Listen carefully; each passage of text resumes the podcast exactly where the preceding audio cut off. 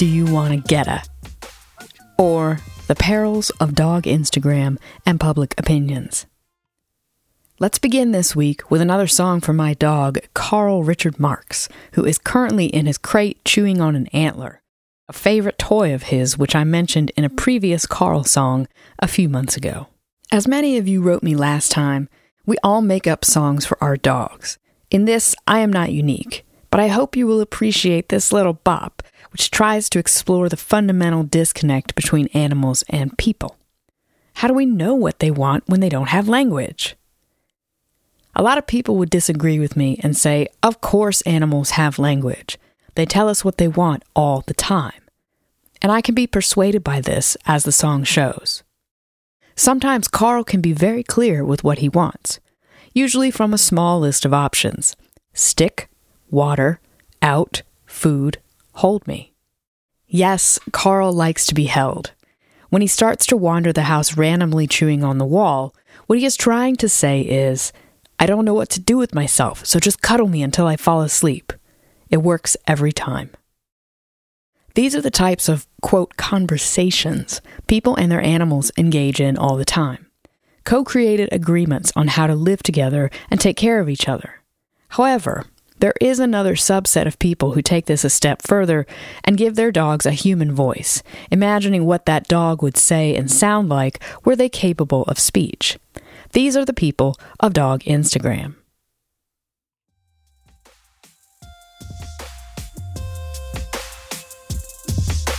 Hey y'all! This spring I'm going on tour with my friends Welcome to Night Vale, and I need merchandise help at each show. You get two free tickets, and there's a minimal time commitment pre and post show.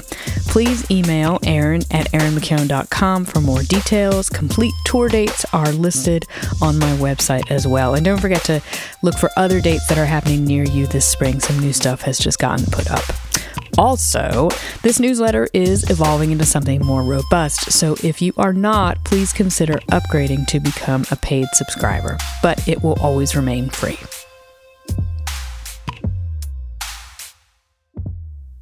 Carl, who just turned five months, is a fox red Labrador. And yes, he does have an Instagram, which I choose to keep private.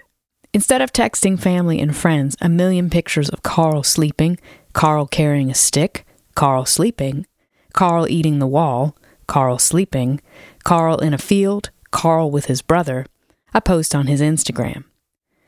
Initially, Carl's Instagram account followed only one other account, mine. I thought that this was funny, should anyone care to look closely at his profile. As Carl has gotten older and I have more time on my hands, I have gone way deep into Fox Red Labrador Instagram. Carl's account now follows about 150 Fox Reds, with a few friends' dogs and one cat. It shouldn't have surprised me that there were hundreds, if not thousands, of Instagram accounts just for this one rare color of labs. But I am still shocked when Instagram serves me more and more Fox Reds to follow. When I open up the app, I'm greeted by pictures of other Fox Reds that remind me of when Carl was smaller, and pictures of big, thick adults that give me an idea of Carl's final size, which is slated to be very, very big. I recently listened to a lovely book about a man and his dachshund, so I went deep into dachshund Instagram and reveled in the sausage jokes and persistent tugging.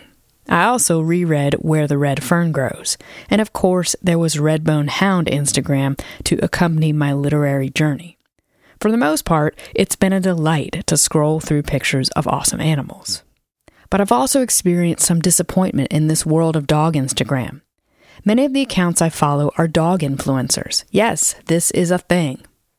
Amongst the cute pictures and videos, these accounts are offering discount codes for dog products and always tagging those products in their posts and bios.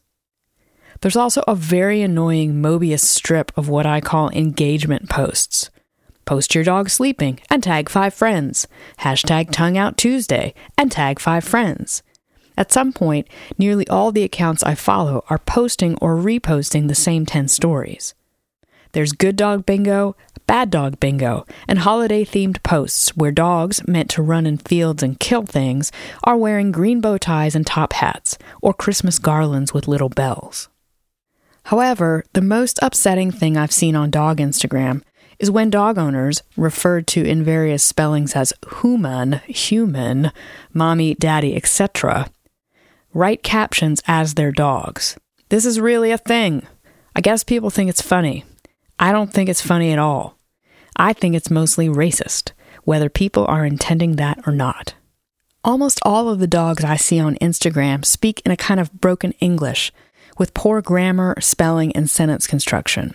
It mirrors almost exactly the dialect used starting in the 19th century with minstrel shows and continuing on to this day whenever people imagine how black people speak. Let me be clear I am not talking about African American vernacular English. I am talking about the vicious parody and stereotype of AAVE that began with minstrel shows. What the fuck, you say? Why do you have to ruin something so fun as dog Instagram? Hear me out. I do know what I'm talking about. In case you forgot, I spent my college time studying minstrel shows and their descendants in popular culture.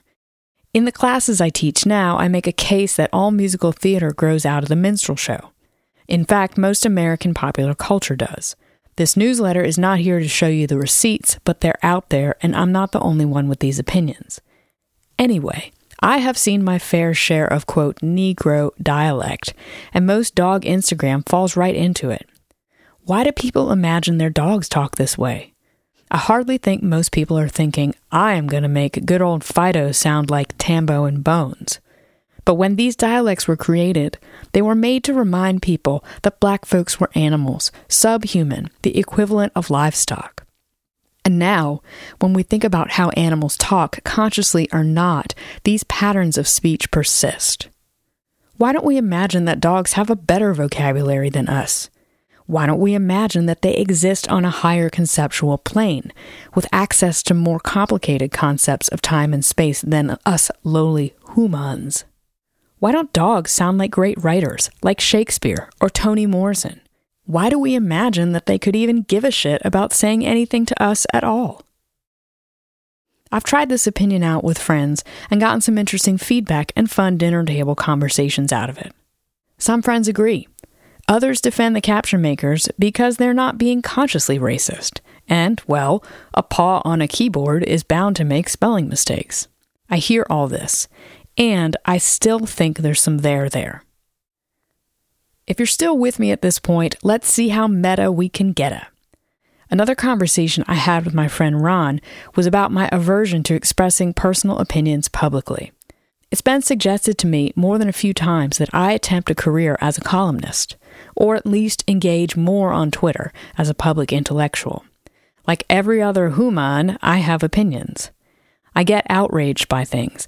I think other things are stupid. I hate and I love.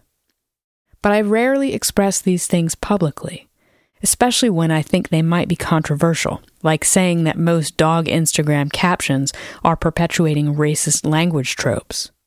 When I think about people as wonderful as Roxane Gay or Nikole Hannah-Jones, writers whom I follow on Twitter who have strong opinions and express them often, I think, I don't have the stomach for the shit that follows if I say how I really feel. I've had friends get canceled. I've gotten caught in the weird ripples of internet approbation. And I've seen the results of calling power to account with honest, open public disclosure and truth telling. It's all important, but maybe it's all not for me. Yet in this conversation with Ron, I asked, if I'm not generating blowback or controversy with my writing, am I even saying anything useful? I tend to think the answer is yes. Conflict and disagreement do not always the most useful culture make. There's much to be said for validation, representation, and symbiosis in public culture. For the most part, that's where I aim this newsletter, especially as it evolves forward. But this observation about dog Instagram has just kept eating at me. It feels potent. It feels interesting. It's just the right combination of absurd and important to keep me chewing on it. So, this essay is a toe dip into expressing something that will likely generate some conversation, if not complaint. The internet is very, very not good at thoughtful discussion, so I am wary. Also, telling people they are doing something racist is a bit of a third rail. But on the other hand, what do I have to lose? I want this newsletter to be interesting, readable, and useful, so we shall see, won't we? All right, y'all, that ends the audio portion of uh, this month's essay. Don't forget to check out the linked um, version online. Don't forget to check out the uh, Me Gusta, some of my favorite things, recommendations, and always, always shows um, are happening. So come out and see what kind of music is going on. I'm going to leave y'all with um, the uh, a little remix um, second half of uh, the latest Carl song. I like it when you tell me what you want. Thanks, y'all. Like it when you tell me what you need, son, son. I like it when you tell me what you need.